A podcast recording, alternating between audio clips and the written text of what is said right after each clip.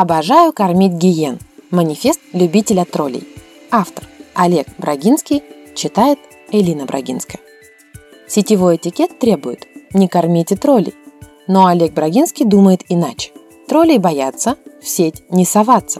Потешайтесь над их самолюбием. Пусть считают, что они умны, круты и забавны.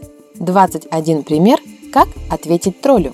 Охотникам большого шлема кличут счастливчика, добывшего африканскую пятерку. Слона, носорога, буйвола, льва и леопарда. Великие животные поражают размером, мощью, силой, скоростью и грацией. Но грозой континента считаются не они, а уродливые гиены, изматывающие жертв невероятной настойчивостью. Стайные преследуют добычу до изнеможения и примитивно пируют до отвала. В сети господствует похожая расстановка. Создатели контента отважно демонстрируют авторскую силу, изобретательскую находчивость, оригинальную чуткость. Но их без устали атакуют злобные попрошайки внимания. Так просто уничтожить авторитет, чтобы без драки попасть в крутые забияки. И громко гавкают собаки. Ай, моська, знать она сильна, коль лает на слона. Арсенал троллей скуден и убог. Лень велика и обширна. Злоба глуха и невежественна. Приемы противны и бездарны. Бешенство зудящих пальцев и трусливая анонимность почерка брызжет хлестким упрямством ненависти и безобразной наглостью хамства. Критикует встречный поперечный невежа, поэтому в обличители вербуются ущербные. Но от их влияния можно защититься, а против похвалы нет оружия. Мерзкие твари под злобное хихиканье самореализуются за ваш счет своими унылыми вечерами. Наградил в комментах «День прожил не зря». Сетевой этикет требует «Не кормите троллей». Их это распаляет, заводит, тешит самолюбие, провоцирует холивары и бесконечный флейм. Каюсь, грешен. Обожаю общаться с микрогномами разума через ехидного внутреннего толмача. Первое – язвительное. Ботокс колите? Понимаю, фотошоп принимаем за пластику? Отвечаю, милейший, я, несомненно, уродлив и страдаю безмерно. Второе. Морщин много. Синхронирую. Паши с мое, вообще окочуришься. Излагаю. Шрамы украшают мужчину, хотя куда мне? То ли дело вы. Третье. Короткой стрижкой косите под уголовника. Транслирую. 30 лет стригусь старомодным ежиком. Сам же пишу. Волосы ломкие и перхоть замучила. Четвертое. Заросли? Мечтаете о славе Есенина? Перевожу. Только прилетел. Стригусь завтра. В ленту ложится. С кудаумием страдаю. Последняя надежда шевелюрой вызвать музу. Пятое. Щеки отъел хомяк. Мысленно. Бегаю ежедневно 10 километров не до жиру пост, обожаю вечером пожрать у холодильника да спать завалиться. Шестое. Скулы выпирают, на еду не хватает.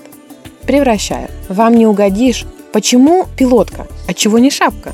Комментирую. Как работаю, так и питаюсь. У вас часом для меня нет подработки?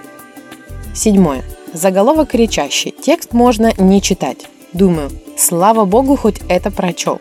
Парирую. Весь креатив ушел в заголовок. На текст ничего не осталось. Восьмое. Заглавие слабая, статья, видимо, еще хуже. Перевариваю. Вот Нострадамус. Смысл сечет по первому предложению. Отвечаю. В следующий раз обращусь к вам за советом. Можно? Девятое. Критика не цепляет. Понимаю. Эстет художественный реагирую. Стараюсь соблюдать авторские права, размещаю изображения с лицензией на использование. Вы часом не рисуете? Десятое. Картинка для привлечения внимания. Перевожу. Вас Ивановых не поймешь.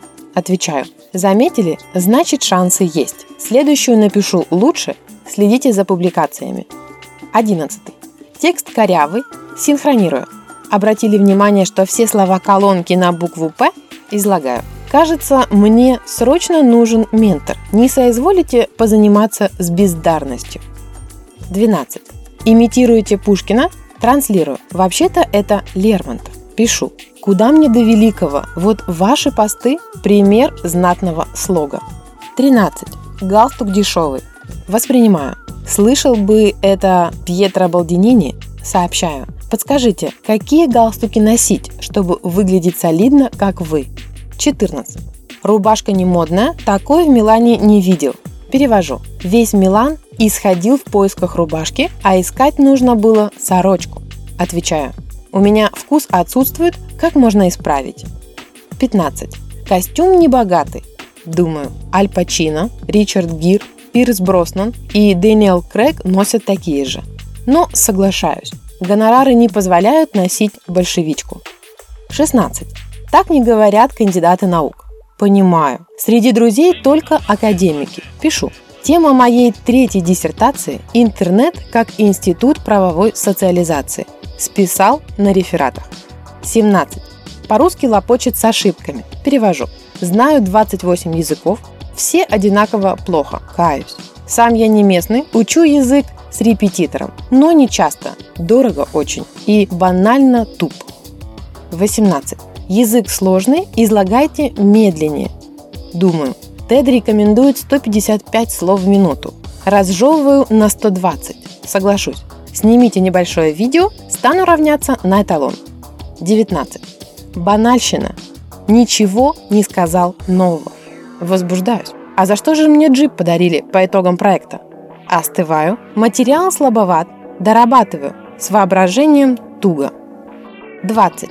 Жулик. Перепел Киркорова. Рефлексирую. Перексерил Достоевского, переписал Сервантеса, но слепая печать не дает сорваться на грубости.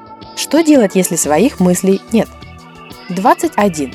Много тем, значит, ни одной не знает. Раздражает. Всю жизнь учусь, читаю книги, хожу и провожу тренинги, но спускаю на тормозах. Кто других учит, сам ничего не знает.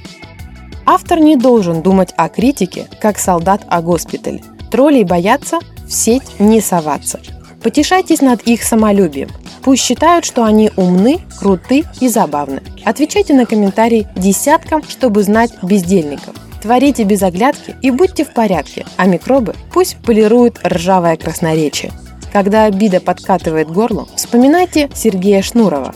Критика – описание того, что сделал бы критик на месте автора, если бы имел возможности, аудиторию, удачливость и гонорары автора. Но ничего этого у него нет, поэтому он критик.